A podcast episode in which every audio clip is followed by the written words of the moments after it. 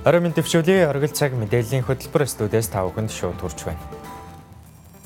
Үндсэн хуулийн нэмэлт өөрчлөлтийг дагаж мөрдөх журмын тухай хуулийн дагуу засгийн газар огцрох үндэслэл гүйгэлээ. Улсын хэмжээнд 4 аймгийн 30 орчим суманд хаваржилт хүндэрч байна. Хүүхдүүд коронавирусын далд халдвар тээгч болох эрсдэлтэй байна. Эдгээр болон бусдын мэдээлэлд анхаарал хандуулна.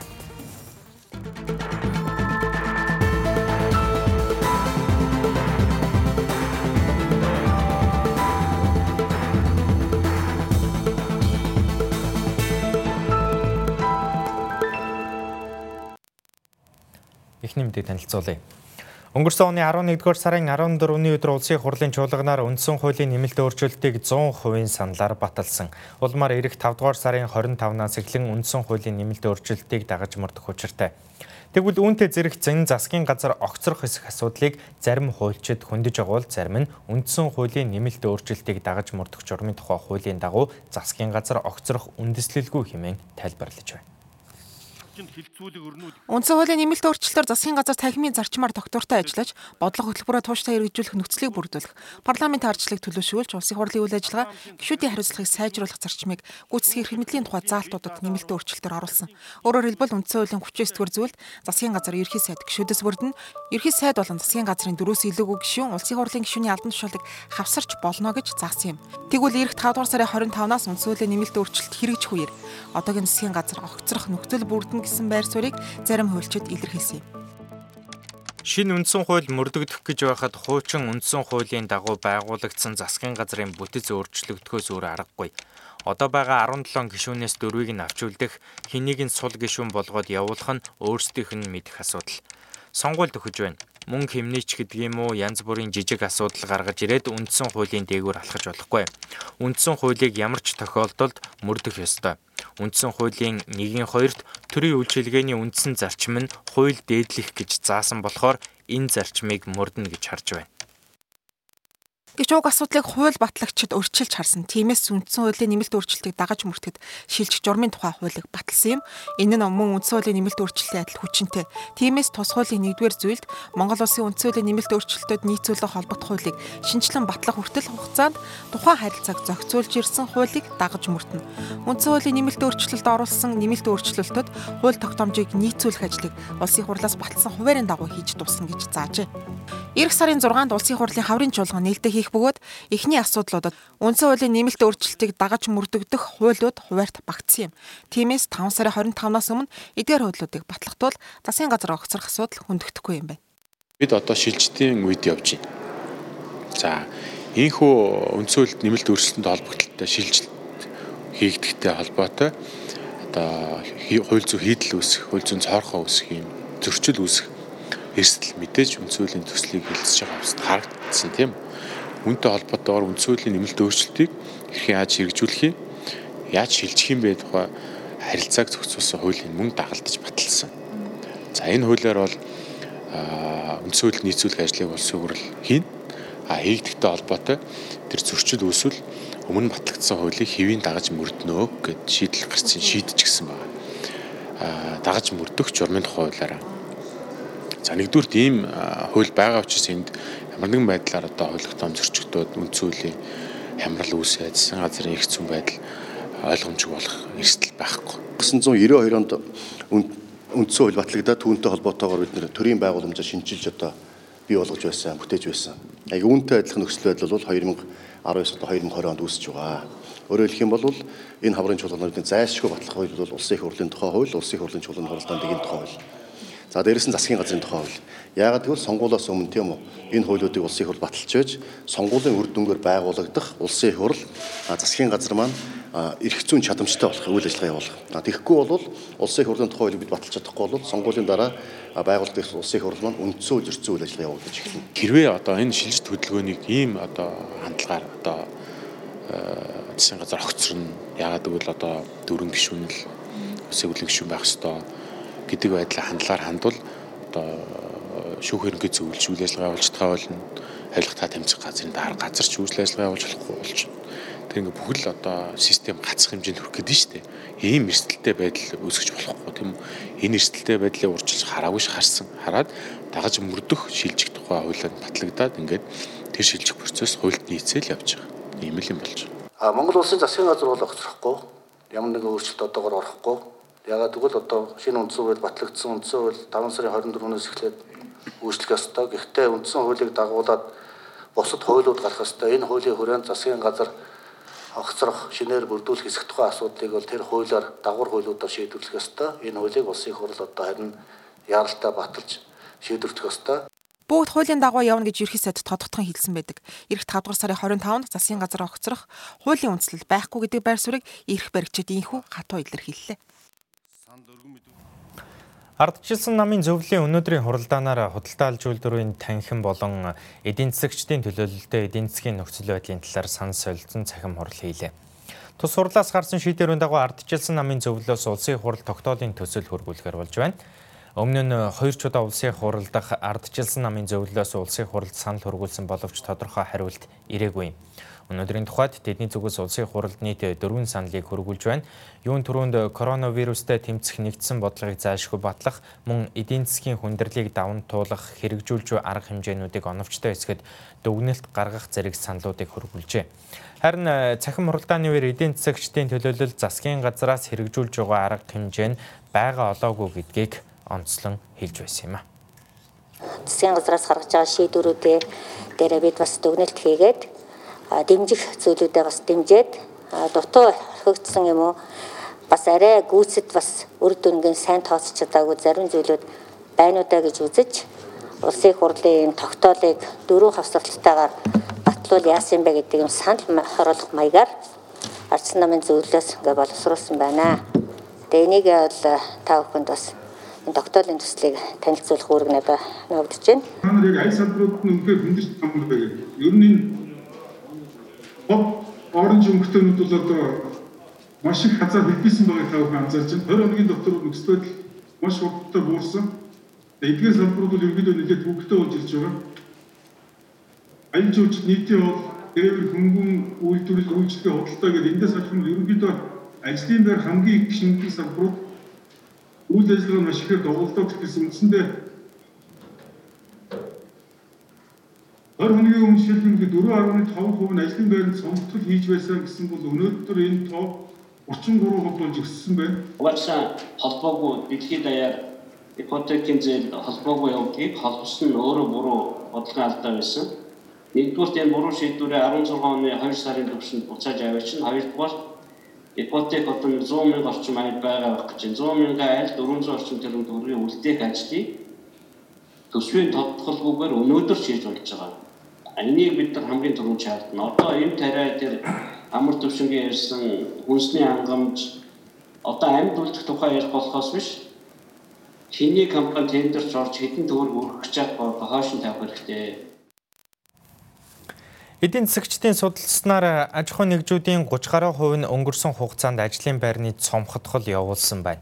Тиймээс оройтож авсан байгаа оноогүй арга хэмжээнээс илүү эрсдлийг давах оновчтой бодлого шаардагдаж байгааг хэлэлцүүлгээр онцолсон юм. Дараагийн мэдээ. Өнгөрсөн жилдээ харьцуулахад энэ жилийн хавар жилтийн нөхцөл байдал улсын хэмжээнд харьцангуй хүндрэл бага хэвийн үргэлжилж байгааг хүнс хөдөө аж ахуй хөнгө үйлдвэрийн яамнаас мэдээлж байна. Харин цаг агаарын нөхцөл байдал цасны хэмжээнээс шалтгаалж дөрвөн аймагт хавар жилт хүндэрч шаардлагатай өвс тэжээл дутагдaltaй байгааг мэдээллээ. Та бүхэнд дэлгэцэнд мэдээллийг танилцуулъя. Хөвсгөл завхан ар хангаа Увс аймгийн 30 орчим сумд хаваржилт хүнд байна гэсэн мэдээллийг Харьяа яамнаас өгч байна. Дээрх аймагуудад хаваржилт хүндэрсэн шалтгаан нь 2 дугаар сард хэмжээний цас орж цасан бүрхүүл тогтсноос мал бэлчээрлэх боломжгүй болсонтой холбоонд тайлбарлаж байгаа юм. Тиймээс дээрх аймаг сумдад тус бүр 500-аас 600 тонн өвс тижээлийн тусламж хэрэгтэй гэж үзэж байна. Одоогийн байдлаар улсын хэмжээнд оны ихэнд тоологдсон 70.9 сая малаас 1.7% хоригдолтой байна. Цаашид хаваржилтын хүндрэл нөхцөл байдлаас шалтгаалж мал төлөлөлт, төлийн бойжилтод хүндрэл гарч болзошгүй. Тиймээс э, малчид ард иргэд мал төлөлөлт, төлийн бойжилт, малын бэлчээр сэлгэх отор нүүдэлд анхаарах шаардлагатайг онцолж байгаа юм. Улсын хэмжээнд Хөвсгөл аймгийн Жаргаланд шинэ нэдэр галт цэцэрлэг сум, Увс аймгийн Хяргас, Малчин, Цагаан хайрхан сум, Архангай аймгийн Өгийн нуур цэцэрлэг Үлзийд хайрхан хотонд төвшрүүлэх, Хашаад, Жаргаланд Цахир, Эрдэнэ мандал сум, Завхан аймгийн Тэс, Баян Тэс, Баян хайрхан, Асхад, Төдөвтэй, Нүмрөг, Их уул, Тосон цэнгэл Тэлмэн зэрэг 10 суманд хаваржилт хүнд байгааг хүнс хөдөө аж ахуйн хөнгөн үйлдвэр яамнаас мэдээлж байна. Бол яг өнөө өглөөний авсан мэдээгээр бол за Өвсгөл аймгийн Жаргалан цумд болвол харьцангуйгаар одоо уулын ингэр газрын цас бол хайлж тийм ээ голын хөндөө болон одоо уулын ард талдаа бол цастай байна гэсэн мэдээлэл байна.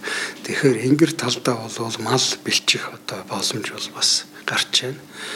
А юуны хангаа хувьд гэх юм бол нэг 10-аад цумд нь бол уулын ингэр талдаа одоо цас хайлж мал бэлчих одоо боломж гарч байгаа боловч өнгөрсөн жил ер нь бол одоо намар бол энэ бэлчээр ер нь харьцангуй тааруу урах хэрэгтэй байсан учраас одоо энэ ацаас анзраач гэсэн бол бас малын одоо өвс тижэл дутагдaltaй байдал бол бас ажиглагдж байгаа. Удахгүй одоо цас мөс нь хайлаад өвс гараад ирнэ гэд одоо зарим усуд бол тэгж бодож байгаа зуншлаг муу байсан учраас бэлчээрт нь өвс байхгүй Архангай аймгийн 7 сум Хөвсгөл аймгийн дөрвөн одоо сумд бол тодорхой хэмжээний өвс дэжилийн дэмжлэг бас хэрэгтэй байгааг сая ажлын хэсэг бол харж ирсэн.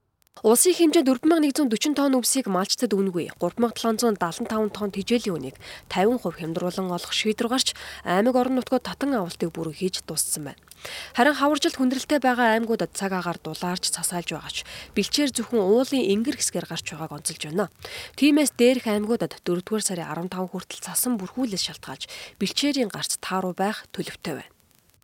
За гол асуудал нь юу вэ нөхөөр одоо өнөөдрийн байдлаар бол энэ цас их унсан одоо одоо завхан хөвсгөл аранга хөвс увс зэрэг аймагуудад бол одоо энэ цас сайлгатай холбогдуулаад бас одоо шар усны үерийн асуудлын талаар бол бид одоо орон нутагт бол бас зөвлөм чиглэл бол өгч байгаа. За нэгдүгээр асуудал байна. Хоёрдугаарт нь бол одоо энэ малын өөрөөр сэг зэмтэй холбоотой асуудлыг бол зохион байгуулах ерөнхий сайдын 01 албан даалгаврыг бол гаргасан. Мөн засгийн газрын 2019 оны 43 дугаар тогтоолын дагуу отор нүүдлийг бол бас зохион байгуулах ажлыг бол бид нар мал эмнэлгийн ерөнхий газар мөн аймаг орон нутагтаа хамтран бол зохион байгуулж Мөн зарим аймагуудын нутгаар малын бэлчээр эрт цасан дарагдсан учраас хаваржилт хүндрэх шалтгаан болсон байна. Намар отор нүүдлийн улмаас бэлчээрийн дац хэтэрч өвсний гарц муудсан аймаг орон нутаг байгаа учраас тус бүр нутгийн малчид энэ хавар отор нүүдэл хийх шаардлагатай байгааг онцолж байлаа. Одоогийн байдлаар 18 аймагт ямаа самналтын ажил эхэлсэн учраас отор нүүдэл зогссон мэдээтэй байна. Улсын хэмжээнд төлөвлөл зохиох 29.2 сая толгой их малын 16.7% буюу 4.8 сая толгой их мал төлөлж 4.7 сая толгой мал буюу гарсан төлгийн 98.4% нь боожж өгнө гэсэн мэдээ байна. Өнөөдөр Улсын онцгой комиссийн шуурхай штабаас ээлжид мэдээлэлээ танилцууллаа. Тухайлбал автозамаар хилээр нэвтрэн орж ирсэн иргэдийг тусгаарлах 14 хоног дуусгаруулж орон нутагт тусгаарлагдаад байгаа иргэд тусгаарлалтаас гарч байгааг шуурхай штабаас мэдээлж байна. Нийтдээ гадаад улсаас ирсэн 150 иргэн тусгаарлалтаас гарсантай холбоотойгоор тухайн иргэдийг гэртээ 14 хоног өөрийгөө тусгаарлах үүрэгтэйг онцолж хариуцлага ухамсарлахыг санууллаа. Мөн цагаагаар дулаарч байгаа энэ үед иргэд олноор цуглах хөл хориог зөрчих тохиолдол гарч байна. Тиймээс халдвараас урдчлан сэргийлэх арга хэмжээг сулруулахгүй байх, ялангуяа бага насны хүүхдэд дагуулan гадуур зорчихгүй байхыг анхааруулж байна. Шуурга штабын хурлын үеэр гадаад харилцааны яамны консулын газраас бүгд найрамдах Солонгос улсад тусгай үргийн онгоцны билетийг дамлан худалдаалж дарааллаа шилжүүлж байна. Нислэгээр ирэх хүсэлтэд иргэдийг шинээр бүртгэж байна гэх ташаа мэдээлэлд тодруулга өглөө. Энэ удаад тусгай үргийн нислэгээр бүгдээр нь Солонгос улсаас ирж байгаа иргэд эхний нислэгээр ирэх хүсэлтэд өгсөн иргэд байгаа гэдгийг онцолж байгаа юм. 3 сарын 15-нд эхний нислэг ирэхээс өмнө Элчин сайдын яамны консулын хэлцэлээр 2 хоногийн турш 500 гаруй хүнийг бүртгэлж бүртгэлийг хаасан. Эхний 250 хүний мэдээллийг Мят компани болон онцгой байдлын ерхий газарт өгөөд тийзээ баталгаажуулаад дээр нь тусгаарлалт байрны зардлын чинь шилжүүлүүлж авчсны үндсэн дээр нислэгт ирсэн. Тэгэхээр дараагийн 250 иргэнийг энэ удаагийн нислэгээр очиж авж байгаа гэдгийг би дахин тодтогоод хэлье. Шинээр бүртгэл ерөөсөө байхгүй. За яг яаж практик дээр хэрэгжээд байна вэ гэхээр элчин дээр байгаа тэр иргэдийн бүртгэлийг мяд компанид өгөөд мяд компани нэг бүрчлэн тухайн иргэнтэй холбогдоод тийзээ баталгаажуулахыг хүсэж байгаа ямар нэгэн шалтгаанаар буцахгүй гэдэг юм уу тийм болсон иргэдийн хувьд бол дараагийн одоо хүлээлгэнд байгаа хүмүүсийг шилжүүлэх байдлаар ингэж явж байгаа. Дахиж анхааруулж хэлье одоо хамгийн чухал үе. Юмыг ажиглах мэрэгжлийн байгууллага хэлж байгаа тэр далд үеийн байжгаад энэ олон нийтийн дунд явж байгаад энэ хэнэггүй байдлаасаа байгаад энэ өвчин тараачихгүй. Энэ цаана хой тогтоомжтой. Энэ эрсдлийг бий болгочихгүй. Ийм учраас бүх хүмүүс гэртээ дэглэм сагж байгаас сагж байгаас гадна бусад хүмүүс ч гэсэн хамааралтай. Энэ одоо олон нийтийн дунд байх тэр нийгмийн зай гэж яриад байгаа. Гэртээ дэглэм сахих гэж яриад байгаа. Энэ зүйл дээр анхаарлаа битгий сулруулаач ээ. Сулруулаач. Ер нь бол энэ дулааны үйлрэл дулаарч байгаа цаг агаар дулаарч байгаа холбоотойгоор бол иргэд маань одоо бөөнөрөө цуглах хүүхдүүдээ авч одоо а юу гэдгийг олон нийтийн газраар явах энэ асуудал бол их сэтгэл зовоож байна. Хэдийгээр одоо бид нэр эрүүл бүсэд бүгдээрээ энэ халдвар хамгааллыг сайн явуулж одоо ажиллаж амьдарч байгаа ч гэсэн ер нь бол нэг тийм а нэг хинэггүй болох нэг юмд одоо ингээд цаашдаа ач холбогдол авч хэрэгжүүлж байгаа арга арга хэмжээнд бол нэг тийм хинэггүй байдлууд ингэж гарч ирж байна. За жишээ нь та бүхэн хэвлэл мэдээлэлээр гарсан тэр Баян гол дүүргийн гэгээ цагаан ордон гэдэг түнд 200 хүн цуглуулад нийтийн бүжгийн ийм одоо арга хэмжээ зохион байгуулж хахад мэрэгжлийн ялтын байгууллагууд холбогдох арга хэмжээг авч талсан зогсоосон. Одоо тэгээ авах авах одоо хариуцлагын санкцийн зөрчлийн тухай хуулийн дээр бол 1 сая 500 мянган төгрөг байдаг. Энэнийхээ дагуу арга хэмжээ авсан. Одоогийн байдлаар 45 улсаас 5400 орчим Монгол улсын иргэн эх орондоо ирэх хүсэлтэд элчин сайдын яамны консулын газраар дамжуулан өгчээ. Харин манай улсад гаднаас ирсэн нэг иргэний нэг өрөөнд тусгаарлахад 360 хүн хүчин э, хүлээн авах хүчин чадалтай байгаа гэлээ. Өргөжлүүлэн зарим үйл явдлын мэдээллийг товчхон үргэе. Нийслэлийн онцгой комиссийн 2 дугаар сарын 26-ны өдрийн хуралдаанаар зарим төрлийн үйл ажиллагааг 3 дугаар сарын 30-ны хүртэл зогсоох шийдвэр гаргасан. Захирамжийн дагуу бүх төрлийн бар, фитнес, саун, дэм буудал, бильярд, спорт заал, Э, зэрэг спорт соёл урлагийн газруудын үйлчлэгийг 3 дугаар сарын 30-ны өдөр хүртэл үйл ажиллагааг нь төр зогсоосон. Мөн ресторан, паб, цэнгэний газруудын үйл ажиллагааг 22 цаг хүртэл э, хязгаарлахаар болоод байсан. Тус захирамжийн үйлчлэх хугацаа өнөөдөр дуусч байгаа ч халдвар халдварын тархалт улс орнуудад буурахгүй байгаатай холбогдуулан тус захирамжийг үргэлжлүүлэн хэрэгжүүлж 4-р сарын 30-ны өдрийг хүртэл сунгалаа. Коронавирусын халдвараас урьдчилан сэргийлэх хүрээнд нийслэлийн хэмжээнд ариутгал халдваргүйжүүлэлтийг эрчимжүүлсэн. Өнөөдрийн байдлаар нийслэлийн хэмжээнд 190 сая метр квадрат талбайг халдваргүйжүүлжээ. Мөн гэр хорооллын 220 мянган айл өрхүүдийн модон жорлон ирэх 5 дугаар сарын 1-ээс өмнө стандартын дагуу ариутгалын бодисоор халдваргүйжүүлэлтийг хийж дуусгах юм байна. Харин нийслэлийн засаг даргын тамгын газраас өмнө нь ариутгал халдваргүйжүүлэлтийн ажлыг Улаанбаатар хотод хийж байгаагүй. Иймээс цаашид жил бүр тэр тусмаа хаврын цагт ариутгал халдваргүйжүүлэлтийг өргөн хүрээнд хийнэ гэдгийг мэдгдлээ. Хинтээ аймгийн Хэрлэн суманд 8 настай хүү 100-ныхаа 100-ныхаа амны нүхэнд хурууга хийгээд авч чадахгүй байна гэсэн дуудлагыг аймгийн онцгой байдлын газар өчигдөр буюу энэ сарын 29-ний өдөр хүлээн авчээ. Дуудлагын дагуу Тус аймгийн онцгой байдлын газрын эрен хаах аврах салбарын 6 албаагч 100-ны амыг тастаж 1 цаг 20 минут ажилласны эцэст хүүхдийн гарыг аюулгүй гаргаж авсан байна. Иймээс э, эцэг эхчүүдийг хүүхдэд тавих анхаарлаас сулруулахгүй байж аюулгүй орчныг бүрдүүлэхийг онцгой байдлын ерөнхий газраас анхааруулж байна. Шинэ коронавирусын халдварын цаг үеийн асуудлаар эрүүл мэндийн яам болон холбогдох байгууллагуудаас хийсэн ээлжид мэдээллийг та бүхэнд одоо хүргэе. Өнөөдрийн байдлаар улсын хэмжээнд 2368 иргэн тусгаарлагдсан ажиглалтад байна. Тэдгээр иргэдээс жирэмсэн их 43, 5 хүртэлх насны хүүхэд 56 байна. Мөн даралт ихсэх эмгэгтэй, чихрийн шижинтэй болон гэмтэлтэй иргэд цөөнгүй байгаа бөгөөд шаардлагатай эмнэлгийн тусламжийг үзүүлж байгаа гэлээ. Түүнчлэн шинэ коронавирусын халдвар авсан хоёр иргэн эдгэрч эмнэлгээс гарахаар болсон байна. Тэдгээр иргэдээс сүүлийн 3 хоногийн хугацаанд 5 зүйлийн сорьцонд шинжилгээ ихэд вирус илрээг байна. Ингэснээр коронавирусын батлагдсан 12 тохиолдлоос 10 иргэн үргэлжлүүлэн халдвар төвчин судлалын үндэсний төв дэмжлүүлж байгаамаа. Эмнэлэг зүйн шинж тэмдгийн хувьд бол бүрэн арилсан. Тийм учраас бид нар одоо хоёр хүнээ эмчлэн эдгэрүүлээд гарах гэж байна. Гэхдээ энэ хоёр хүн маань 14 хоног үргэлжлэн тусгаарлагдаж өөрийгөө хянах ёстой. Тэр одоо дөрмийн дагуу дөрмийг дагах болно. Бусад улс орнуудад гарсан өвчлөлийн байдлаас судалгаа авахд сүүлчийн одоо 74 өвчтөн дээр хийсэн судалгаагаар болвол за вирус илэрхгүй гараад 16 дахь хоног 27 дахь хоног дээр вирус илэрч байгаа. Тийм учраас бид нар бол 21 хоногийн хугацаанд э, тусаарлалтыг хийн.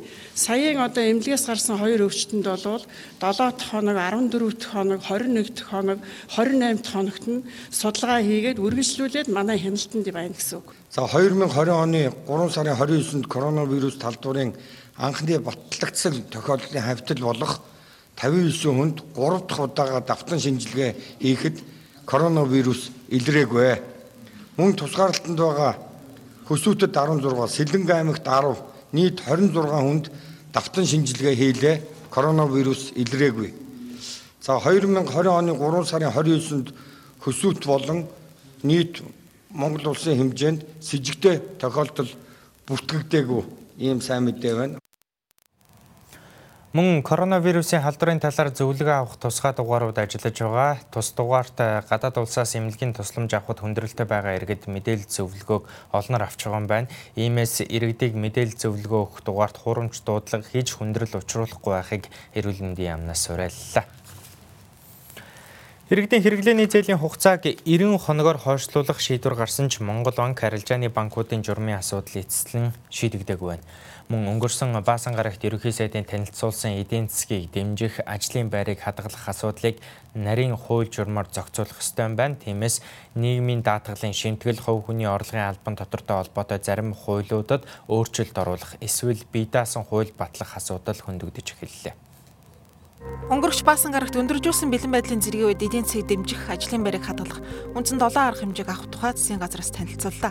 Эдгээр арга хэмжээнд 4 дугаар сарын 1-ээс 10 дугаар сарын 1-ний хүртэл 6 сарын хугацаанд хэрэгжих учиртай аж ахуй нэгж компаниуд хуваараа нийгмийн даатгал шимтгэл төлдөг иргэдэг нийгмийн даатгалын шимтгэлийн хураамжаас чөлөөлөх мөн хугацаанд ажилтан албан агчдын цалинд хувь хүний орлогын албан доторыг ноогдуулахгүй жилийн 1.5 тэрбум төгрөөс доош орлоготой аж ахуй нэгжийг орлогын албан дотроос чөлөөлөх арга хэмжээнүүдийг нийт 38 мянган ажил олгогч 426 мянган даатгуулагчийн 800 тэрбум төгрөгийн нийгмийн даатгалын шимтгэлийг тэглэнэ гэсэн юм а.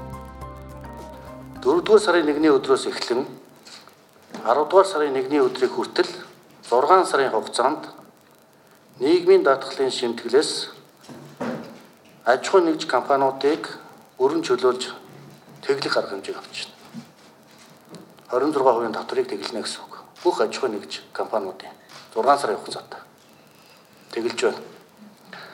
Хоёрдугаарт 4-р сарын 1-ний өдрөөс эхлэн 10-р сарын 1-ний өдрийг хүртэл 6 сарын хугацаанд иргэдийн цалин хөлснөөс орлогын албан дотор авахгүй байхаар өрн чөлөөллөө. 6 сарын хугацаанд. Одоогор нийгмийн даатгалын сангийн үлдэгдэл 1.1 тэрбум төгрөгийн үлдэгдэлтэй 4 сан болов ажиллаж байна. За тэтгэврийн даатгалын сан дээр бол нэг 300 300 орчим тэрэм төрөний үлдэгдэл бий. За бусад гурван одоо сан дээр нь бол үлдэж байгаа нийгмийн даатгал сангийн хөрөнгө бол байгаа. За нийтдээ 38 мянган ажил олгогч 426 мянган даатгуулагчийн төлөх нийгмийн даатгалын шимтгэлийг 6 сарын хугацаатай бол тэглэх асуудал яригдж байна. За энэ дүнгээр үзэх юм бол 800 тэрэм төрөний нийгмийн даатгалын шимтгэл бол тэглэгдэнэ гэж ойлгож байгаа. Энэ бол одоо ажил олгогчид ажилтнаа халахгүй байх, чөлөөлөхгүй байх, ажлын байрыг цомдохгүй байх. За нөгөө талаас ажилтныг орлогыг одоо бас бодиттой хамгаалах ийм одоо бас бодлого гэж бид бол үзэж байгаа. Эдгээр арга хэмжээнүүдэд нийт 5.1 их найт төгрөгийг зарцуулах боловч яг ямар их үүсвэрээс гэдг нь тодорхойгүй байна. За түрүүн яригдсан 5.1 их найт төгрөгийн хөтөлбөр дотроо бид нар нийтдээ засгийн газраас энэ одоо коронавирусын юу тахал одоо эхэлсэн энэ үеэс мөн одоо өнгөрсөн жилийн одоо сүүл үеэс эхлээд ярьж исэн одоо санхүүжилтийн хүүсрүүдийг гаднаас одоо бэлэн болгох чиглэлээр нэлээд ажиллагаа хийгдсэн. Энэ өнөөдөр ч хүртэл үргэлжлээ явж байгаа. Нийтдээ 1.3 тэрбум Америк долларын санхүүжилтийг одоо их хүүсврийг одоо баталгаажуулах чиглэлээр бид нэр гэрээ хилцэл хийгээ явж байгаа. Яг өнөөдрийн байдлаар бид нар 720 сая долларын санхүүжилтийн их хүүсврийг бид нар баталгаажуулсан байж байгаа. Ойрын үед бол их хурлд бол оруулна.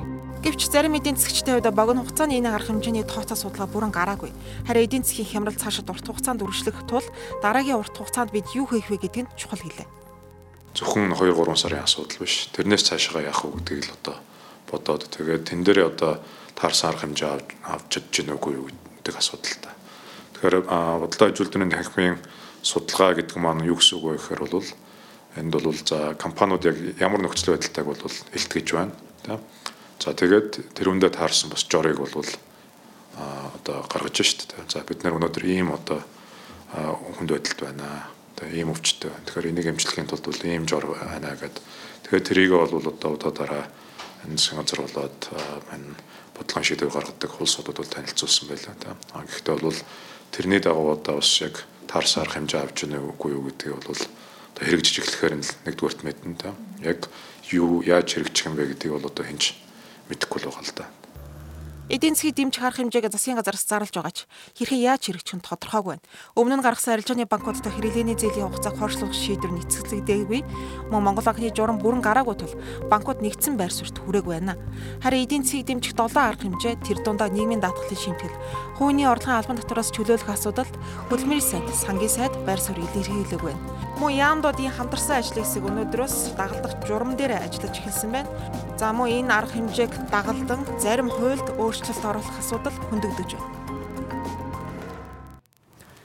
Монгол телевизийн оргил цаг мэдээллийн хөтөлбөрөөр өндөрлөж байна. Улс төрийн намын эвслээс ангид хаалтан гэрээгүй аж ахуйн нэгж байгууллагын захиалаггүй төлбөргүй мэдээ мэдээллийг хүлээн авч үзсэн танд баярлалаа. Хэрв танд хөтөлбөртэй холбоотой санал хүсэлтэй байвал бидэнд дараах хаяг болон утсаар илгээгээрэй. Мөн манай хөтөлбөрийг аудио хэлбэрээр сонсохыг хүсвэл подкаст оргил цагийг сонгоорой. Анхаарлаа хандуулсанд баярлалаа. Баяр таа үзэгчтэй.